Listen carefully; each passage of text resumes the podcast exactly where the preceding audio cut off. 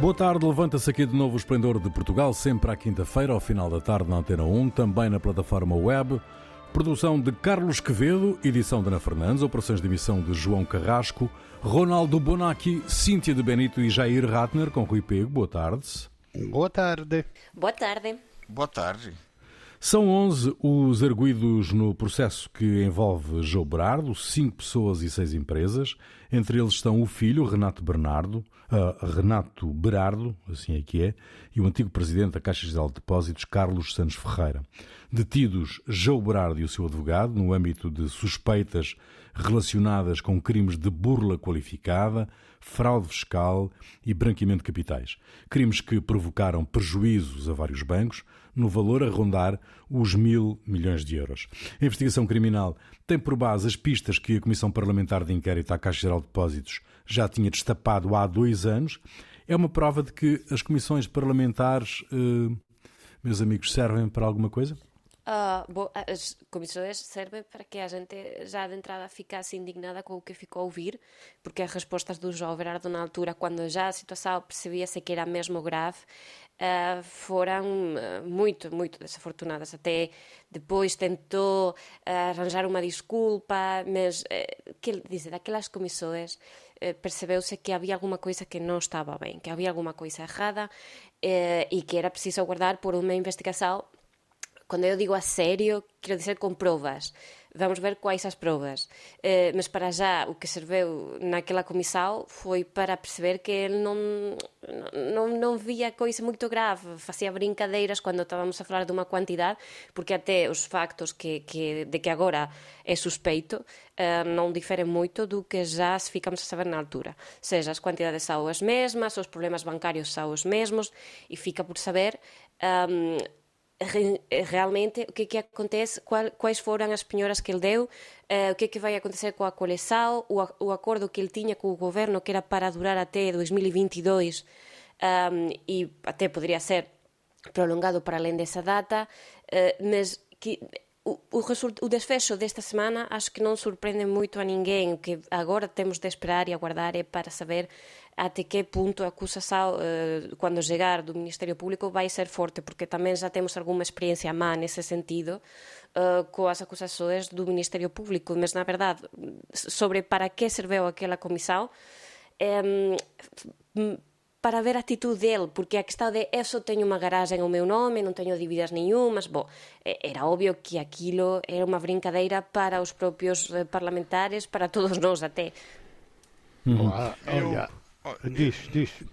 Eu, quer dizer, a forma como ele respondeu, é, a, o desrespeito pelo parlamento e pelos conjuntos portugueses, para mim parece que ficou faltando uma coisa naquela comissão parlamentar de inquérito.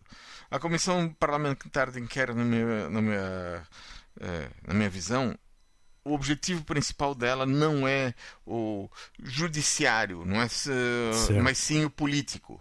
Certo. E para mim ficou faltando uma coisa que era é, que era fundamental é, descobrir se houve ou não um projeto de construção de um grupo financeiro ligado a um setor do político do, do, do espectro político português. Eu acho que é, foi, é, foi essa grande lacuna e é do disso, porque para mim, para ele falar assim, ele devia estar protegido por outro lado. Ele devia sentir que aquilo era um proforma e que ele podia fazer o que quisesse. Mas é isso também que, estava que a investigação... com as costas quentes. Estava... Mas, é isso, mas é isso também que a, investigam, eh, a investigação vai apurar, já é... não é a comissão, a comissão ah, parlamentar isso, de não, porque isso é uma, pode é uma apurar, não? essa é uma discussão política. O judiciário faz a discussão jurídica. Sim, mas haverá factos que, que, que poderão uhum. ser levantados pela investigação que depois conduzirão justamente essa, essa questão Olha, política. Não houve, não houve nenhuma novidade eh, com esta comissão. Cioè, a comissão serviu, sim, para fazer barulho E a impressão que eu tenho é que uh, uh, o Carlos Alexandre. Não, se no fundo mexeu... serviu para desencadear o processo. Sim, exatamente, porque se, se não havia este escândalo do Berardo que falava assim na comissão, talvez a coisa ficava assim. Mas não houve nenhuma novidade. Se sabia do projeto político, como, justamente como diz o, o Jair, que não foi esclarecido, um projeto político para para o BCP, que era o maior banco privado, e, e, e, Berardo servia como meio para, e, é a coisa absurda, o banco público que empresta dinheiro a um privado, que não tem dinheiro, presta dinheiro para comprar ações de um banco privado che come garantia da... cioè l'unico negozio che fu veramente ruinoso fu questo perché houve a crisi finanziaria baixaram as ações que ficou a zero senão ninguém reparava. Era uma operação que é uma das mais sujas possível. O banco público que compra as ações através de um prestanome de um banco privado para poderlo controlar é uma coisa. É uma coisa. Cioè, e depois eu, a minha impressão é que os bancos, vendo a Caixa Geral de Depósito, a, a ex Espírito Santo, que funcionam todas da mesma forma, ou seja, é Nos negócios pequenos, aos privados, são extremamente rigorosos. Se presta ou, se faz uma avaliação da casa abaixo do valor de mercado para ter segurança. Se empresta 80%. Se pretende o seguro de vida ou multirisco e tudo, são perfeitamente garantidos nestes pequenos negócios. Quando se começa a falar de milhões, então, são os amigos que poi a classe imprenditorial portuguesa, além, tirando alguns que têm dinheiro, não têm dinheiro e usam os dinheiros do banco para fazer os grandes negócios e usam os dinheiro do Estado, muitas vezes, para fazer grandes negócios. Não há uma classe imprenditorial ativa. Então, tudo funciona na O grande artífice de tudo isso parece que era o advogado, no? que parece uma pessoa inteligente que sabia, que sabia como, como mexer as coisas para ter o dinheiro. E, é claro que há, tem que encontrar se, se, se ele teve questo dinero, houve alguém que glielo imprestou e houve quem gli dissesse aos gestores públicos que eles prestaram dinheiro, lhe dissesse empresta dinheiro a ele. Então, tudo isso tem que ser descoberto. E a comissão serviu para fazer barulho, mas não houve nenhuma novidade. Hum. A falta de meios que, uh, mais uma vez, o Ministério Público veio a público uh, por, por descoberto, justifica a lentidão de, das investigações? Sí, en grande parte, mas a questão da lentidão é que depois seja recompensada com um resultado. E o problema do Ministério Público nos últimos meses, com casos muito conhecidos, é que essa acusação, eh, para além de demorar muito, acaba por ser fraca. Eh, portanto, eh, é verdade que se, se, se temos poucos medios Eh, portanto, há menos gente, deberá demorar sempre máis tempo. O problema é que, para além disso, eh, o escrito que resulta acaba por uh, ir para o xa con unha relativa facilidade. E ese que é tamén un grande problema. Non sei se só por causa de falta de medios ou porque xa demandados resultados e ten de ser entregada alguma coisa já eh, mas é verdade que nos últimos tempos temos visto que é unha coisa que eh, sobre todo nos casos grandes non nos casos que, que llegan aos órganos de comunicación social e que ten unha maior visibilidade afinal falta ali alguma coisa e fican un bocadinho fracos e isto tamén eh, será importante. De, de qualquer forma eh, tendo en conta quando foi um, a audição de, de João Verardo no Parlamento tendo en conta que agora vamos dizer assim, o processo já ficou público e a investigação e tal, é, também não me parece um tempo. Eu não sei se é porque ainda Sim, estou a pensar no, na Operação Marquês e, uhum. e, tendo isso como referência, dois anos não me parece que seja grande coisa com uma pandemia por meio. Um, mas a verdade é que uh, eu fiquei ainda surpreendida, mais surpreendida, quando vi o Verardo no Parlamento e quando vi a, a todos os artigos que estaban a ser publicados nos órganos de comunicación social, porque dava unha idea de que xa para comenzar o Berardo há moitos anos que estaba a construir o seu imperio e eh, moitas dos, dos números, das cuantidades parecían moito claras, ou seja, non, non, ainda non, non sabemos cual será non coñecemos ben a, a acusación no fundo, non, e non vamos coñecer, non é? Eh, mas, eh, non, dice, tamén non me parece que seja...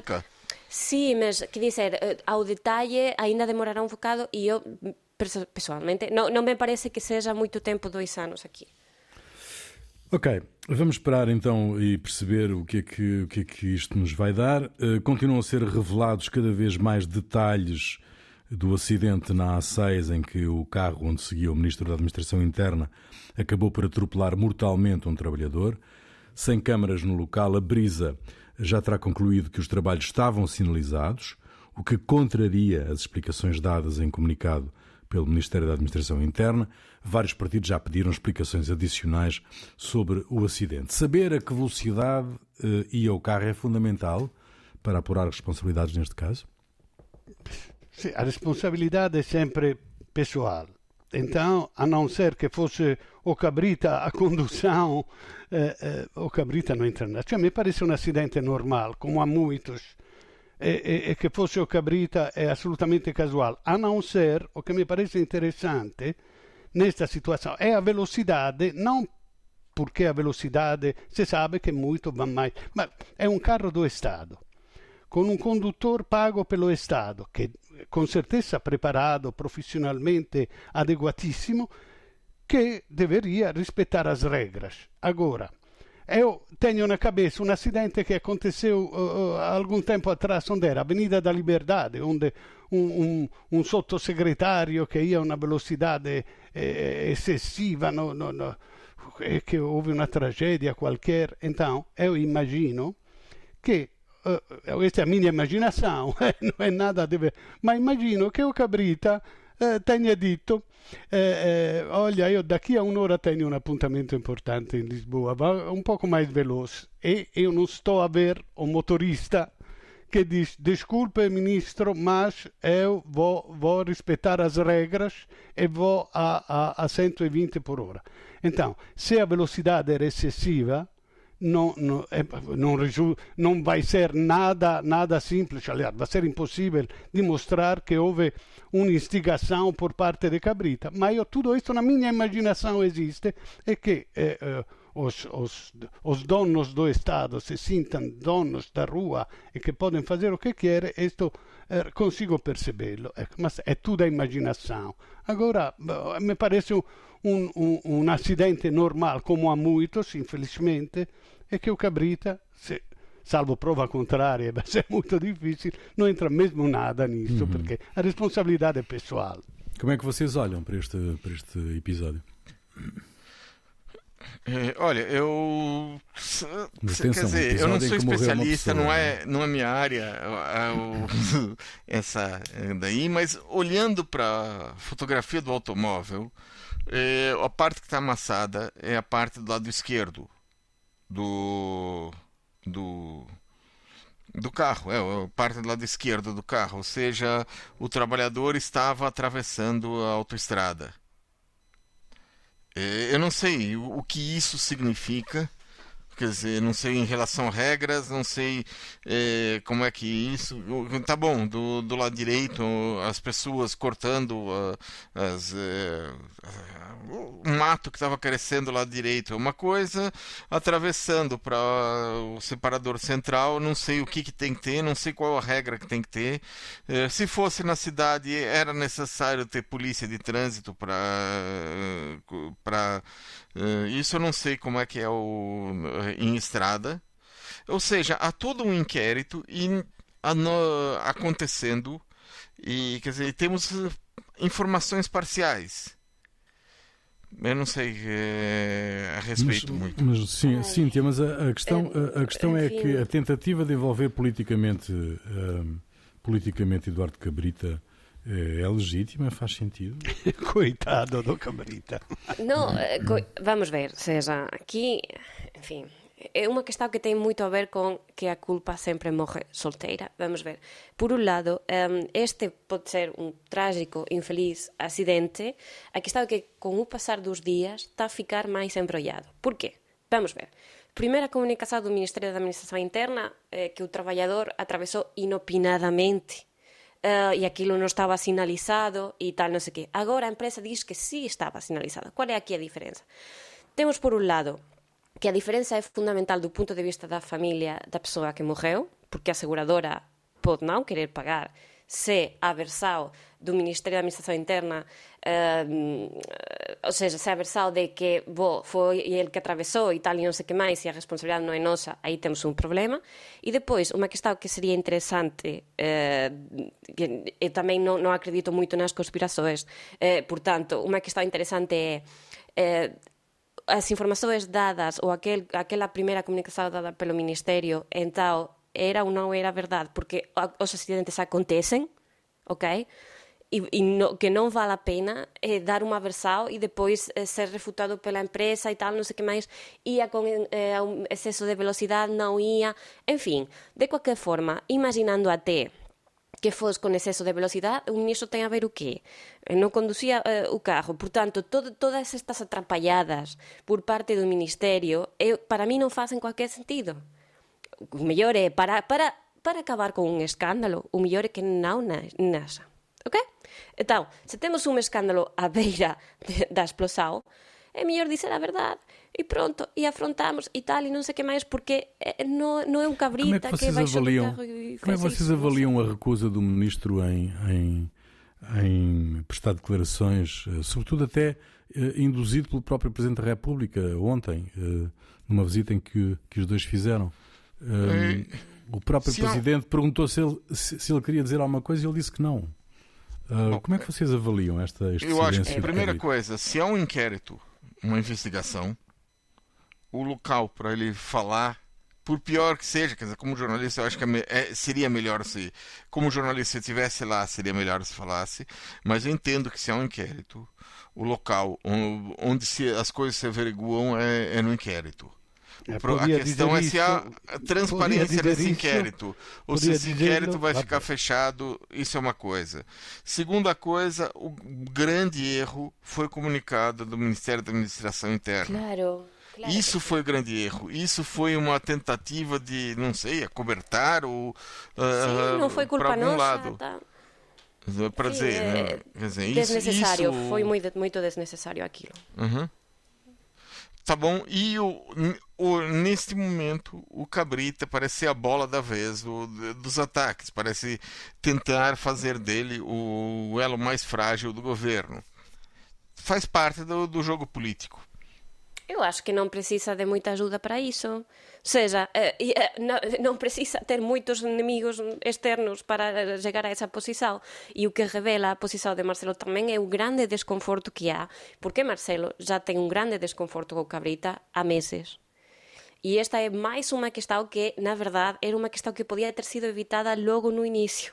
Portanto, um, a possibilidade de ficar fragilizado nesta, nesta particular situação, ele poderia ter evitado, aquela comunicação foi desnecessária, não se percebe bem, uh, e uh, o, o facto já de que perante os jornalistas o próprio Presidente da República faça, enfim, aquele, aquele convite desconfortável, não é? Que é um convite muito, que, enfim é um empurrar, não é um convite. Podia okay. simplesmente, podia simplesmente o Cabrita dizer eu ainda estou chocado, é uma coisa que eu queria fazer as condolências às famílias e depois o que disse o Jair é há um inquérito em curso, vá, vamos esperar que esclareça tudo. E acabou. Podia. Ok, vamos então esperar que, que tudo seja esclarecido por esse inquérito. Segunda parte do Esplendor de Portugal, Ronaldo Bonacci, Cíntia de Benito e Jair Ratner. Patrizia Paradiso, 37 anos, grávida de 4 meses, dava um passeio de bicicleta na Avenida da Índia, em Lisboa. Circulava junto ao viaduto que existe na zona quando foi abalroada por trás por um carro. As fotografias tiradas no local mostram a violência do embate, com a bicicleta completamente enfaixada no carro, que só parou vários metros depois.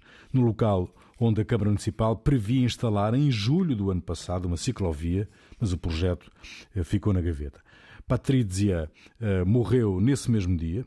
Segundo os últimos dados da Autoridade Nacional de Segurança Rodoviária, em 2019 morreram 20 ciclistas nas estradas e em 2020 registaram-se 2.344 acidentes envolvendo bicicletas. No sábado vão acontecer várias vigílias pelo fim dos atropelamentos nas estradas de Portugal, em Braga, Leiria, Lisboa e Porto. O espaço público continua, meus amigos, a ser dominado pelos automóveis e continuam a morrer ciclistas e peões atropelados nas nossas cidades. É um problema de limites de velocidade no espaço urbano ou é pura e simplesmente incompetência dos condutores? Ah, eu acho que. Ah, vai, vai, já, já. Não, é, aquela zona é uma zona em que a velocidade máxima é 50 km por hora. Eu, eu acho difícil um, um, um, uma, um choque daquele. Vendo as imagens um choque a menos de 50 por, por hora. Ah, e também a, o motorista falou que estava encadeado pela luz, sol, ou seja, numa hum. situação de, é, é, pela luz do sol, numa situação dessas a reação normal seria reduzir a velocidade, não aumentar. Exato. Então acho difícil que numa situação dessas o... houvesse, quer dizer, um, um acidente tão brutal no, naquela situação. Mas não é só. É, isso é um, um detalhe da, daquele acidente. São é, 20 ciclistas que morreram. É, em 2019 em 2020 é, essa quantidade de acidentes é, é, necessário ter uma cultura de respeito pelo ciclista muito maior.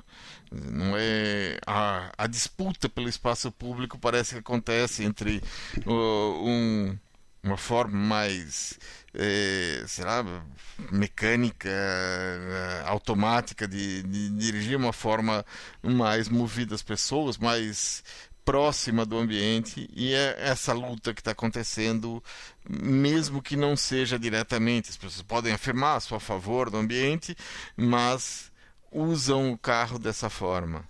Então eu acho que é, o caso em si, aquele caso é para ser julgado em tribunais. É o problema mas é que... deve haver um esforço do poder público para proteger os ciclistas, para tornar a cidade mais amiga do ambiente. E eu acho que isso tem que ser. E as pessoas têm que respeitar mais nesse sentido o código de trânsito. Se tem um ciclista, tem a necessidade de manter a distância, um metro e meio, essas coisas que são obrigatórias. Uhum. Olha, o, o, o, não convivem bem. Carros e bicicletas no mesmo espaço não convivem bem. É, uhum. é, a cidade é, está tudo em função do carro, como dizia o Rui, está em função do carro e, e esta explosão que houve de bicicletas, que acho positiva porque é ecológica e tal e tal, deu uma complicação à, à, da cidade. Cioè, a cidade devia ser repensada. Agora, esta ciclovia, não sei se é a solução, devia ser. Porque depois o problema não são as bicicletas, são...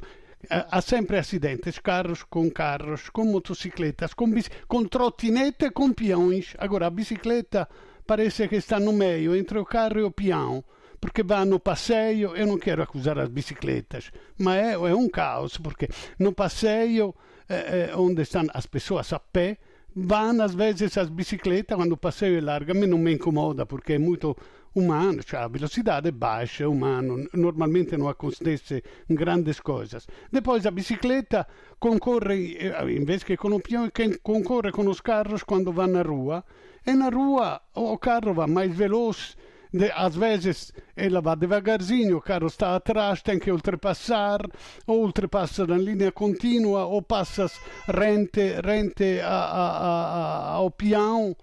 Quer dizer, eh, tem que ser ripensado e tem que haver sim mais respeito, mas tem que ser ripensado o espaço público porque seja funcional. Não, o... Hum. o, lugar da bicicleta é na, na rua, não é no, no, no, no espaço dos, do, da, das pessoas, onde as pessoas hum. andam.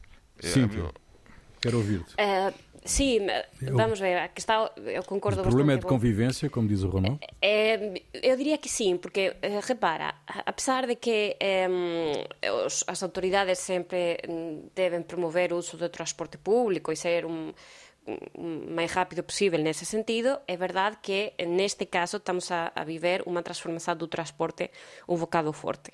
E aquí eh, a mellor solución ou a máis rápida ten é concienciar sobre todo as persoas que têm carro, porque eh, existe esta consciência de que eh, eu teño un carro, portanto, eh, a cidade é miña.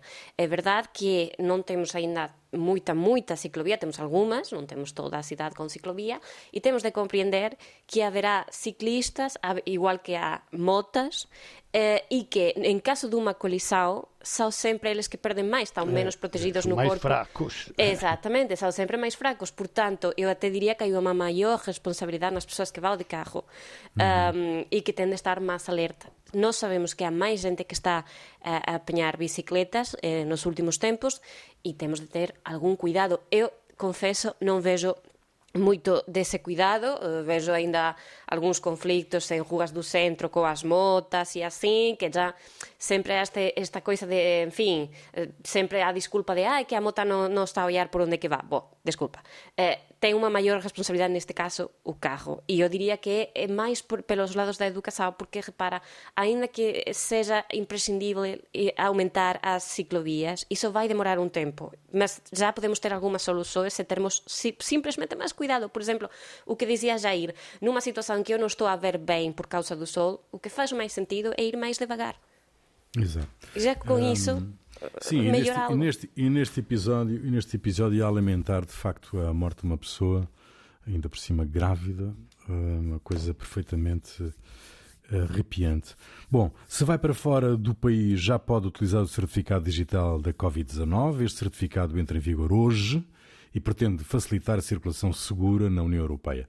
Para o pedir tem que, tem que estar vacinado, ter um teste negativo ou ter recuperado da Covid-19.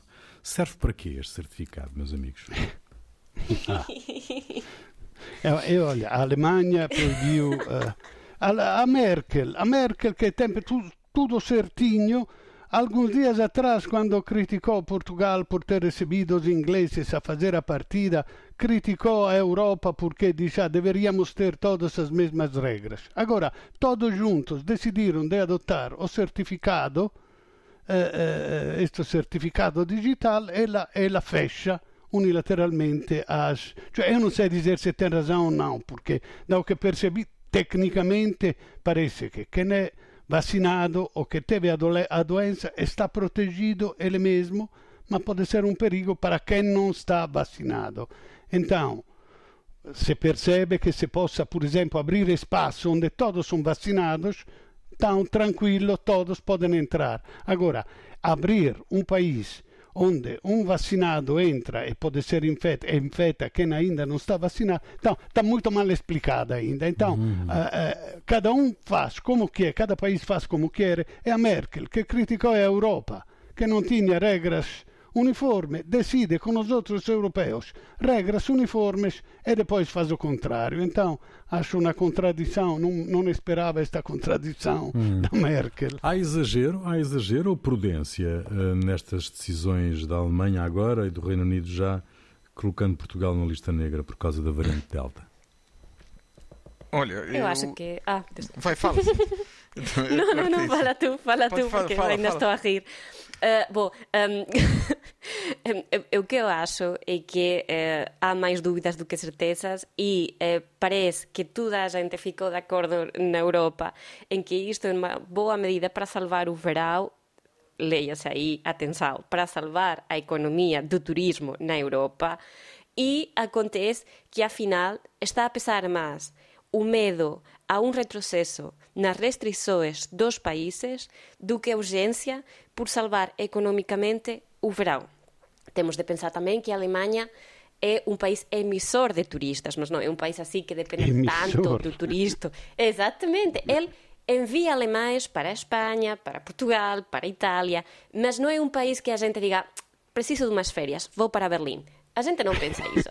E, portanto, na Alemanha está a pesar máis a sensação de, olha, se temos aqui um risco de novas variantes, justificado não, temos ali um risco, a gente não vai aguentar outro retrocesso por causa da Covid.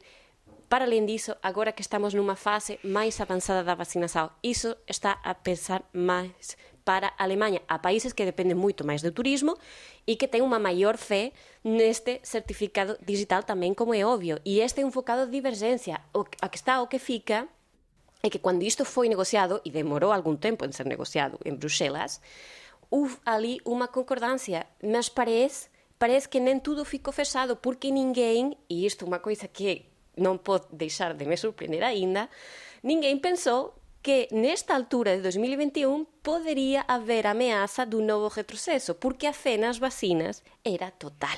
Total. Hum. Jair, Olha, rapidamente. É bom, é, a gente vive uma situação volátil com a pandemia. Nesse momento, Portugal pode-se dizer que está numa quarta vaga é, a existência de uma quarta vaga com a variante Delta significa que aquilo que está em Portugal vai acontecer mais cedo ou mais tarde em todos os outros países, porque essa variante não vai ficar parada, ela não fica, é, não adianta por fronteiras, ela chega. A questão é como os os meios, como, como os é, hospitais e os meios nos outros países vão se preparar para não chegar a situações uh, de, de, de, calamidade como chegaram antes, quando, uh, como foi na Itália, como foi na Espanha, como foi a primeira vez em Portugal, porque agora um, uma das características dessa vaga é que, uh, como há, muito, há grande, grande número de pessoas vacinadas, o número de mortos neste momento é pequeno é, reduzido, é, dois, três, quatro, seis mortos, quando com o mesmo número de infecções é, chegava, sei lá, 60, 100 mortos por dia. E, é, e também estamos com conhecimentos científicos que estão evoluindo rapidamente, e aquilo que era praticamente uma certeza ontem pode ter passado a ser um engano hoje. É, há um ano e meio diziam ah, máscaras é, não era tão necessário, e hoje é fundamental em todos os lugares, máscaras, mesmo em lugares públicos. É, depois dizem ah, fora de, de, talvez nem tanto, fora do, de, de casa não é, não é tão, eh, às vezes em, em, lugares abertos não é tão necessário. Bom, é, a questão é o, a, como enfrentar essa isso e como evitar essa quarta vaga. Eu não sei, por exemplo, tem o caso da Madeira, que é a tentativa de abrir para os ingleses, pode causar problemas para eles. Eu acredito que isso vai deve acontecer. Espero que não. E, hum. é, e é o caso dos outros países europeus. Bom, uh, estamos praticamente ao final desta emissão. Um, eu quero saber agora o que é que vos fez perder a cabeça e começo exatamente por ti, Jair. Olha, o exército brasileiro resolveu dizer quem manda no Brasil. Depois do antigo ministro da Saúde, o general Eduardo Pazuello, ter participado de uma manifestação política de apoio ao presidente, o que é proibido aos militares na ativa, e ele não foi punido, o exército decretou sigilo de 100 anos sobre o processo que ilibou esse general. Agora, Pazuello está com uh, dois processos no tribunal. Os partidos de oposição entraram com um pedido no Supremo Tribunal Federal exigindo que o processo, que permitiu que ele não fosse punido, seja tornado público, e existem suspeitas de Pazuello no esquema de corrupção ligado à compra de vacinas e aquisição de medicamentos que não têm nenhuma utilidade no combate ao coronavírus. E o parlamento pediu a abertura do sigilo bancário, telefônico e telemático do general. A reação do Exército foi uma nota do Gabinete de Assuntos Jurídicos do Exército, dirigida ao Supremo Tribunal Federal, que, eh, e essa nota afirma que hum, Pazuello é um assunto interno do Exército e não deve ter de ser decidido por civis. É como se o Exército Brasileiro estivesse acima da Constituição. Certo, certo. Um, Ronaldo. Bom, a, a, a região a volta de Vancouver, no Canadá, registrou neste período 230 mortos las temperaturas extremas que bateram todos os recordes e chegou a 49,6 graus. O Canadá é um país frio, não? mas a região de Vancouver é, tem um clima mais ameno por estar à beira do Pacífico. D'inverno a temperatura vai abaixo de zero e de verão raramente chega aos 30 graus. Por isso, poucas casas têm ar-condicionado, ou seja, não estão equipados para enfrentar estas temperaturas. e as autoridades aconselham a ficar em bibliotecas, em centros comerciais, que têm ar-condicionado. No centro do país, ma à altura do círculo polar ártico, é como se aqui fosse o norte na, da, da Noruega, da Suécia ou mesmo da Sibéria, chegou eh, eh, a 38,1 graus. Então, estes fenômenos extremos, e que uma vez eram raros, são cada vez mais extremos, mais frequentes e duram por muito mais tempo a causa do efeito estufa e do aquecimento global. Mas, mas por que a Greta desapareceu? Por causa da epidemia? É, volta, Greta, volta! Volta que estás perdoada. O... Jair, uh, Jair não, Cíntia. Cíntia. Uh, bom, uh, a última, trago a última brincadeira da política espanhola. Toni Cantó, que foi en tempos un actor e hoxe é un político a saída do Partido Cidadanos, e, entretanto, prestes a desaparecer, sempre criticou o, des, o mal uso do dinheiro público para facer amizades políticas. E con esa declaración fez moita fama. Agora mudou de idea e aceitou esta semana un ser o director de un novo escritorio criado eh, en la Comunidad de Madrid, eh, que chamase Oficina del Español, vai receber 75.000 euros por ano E uh, a está, gerou un focado de malestar non só por causa do elevado ordenado anual, mas tamén porque é un traballo que, na verdade, já faz o Instituto Cervantes. O pior aínda debía chegar co comunicado da Comunidade de Madrid. A explicar o que é que vai facer este novo escritorio. Atenção, meus amigos, o objetivo é facer con que Madrid seja a capital do español na Europa. Como toda a gente sabe, neste momento é Berlim. Portanto, uh, parabéns Eu achava que era Barcelona. É muito... Ah, pá, também, também havia essa possibilidade. Estava aí mesmo. Uh, afinal, parece que é Berlim. Sebastián? Enfim, eh, tínhamos aí a dúvida. Finalmente, eh, será Madrid a capital do espanhol na Europa se tudo correr bem? Muito sucesso e as maiores felicidades para Tony Canto. Muito bem, ficamos todos muito bem descansados. Ainda escolhi um Lisboa, imagina tu. Ah! Não vamos falar novamente do Olivença, por favor. Muito bem. Um, Jair, a música é tua, o que é que nos trazes? Olha, a agitação política no Brasil está gerando um novo tipo de música de protesto. Hoje eu trago uma das novas vozes que procura eh, expressar a revolta contra o governo. Eh, ela se chama Mariana Salinas, eh, ela se define como cantora, compositora, advogada, bissexual, militante socialista, e a canção que ela can eh, cantou chama, uh, tem o um nome Empurra que ele cai. Fica aí, empurra que ele cai. Nós voltamos dois, oito dias e firmes. Atenção, está lá.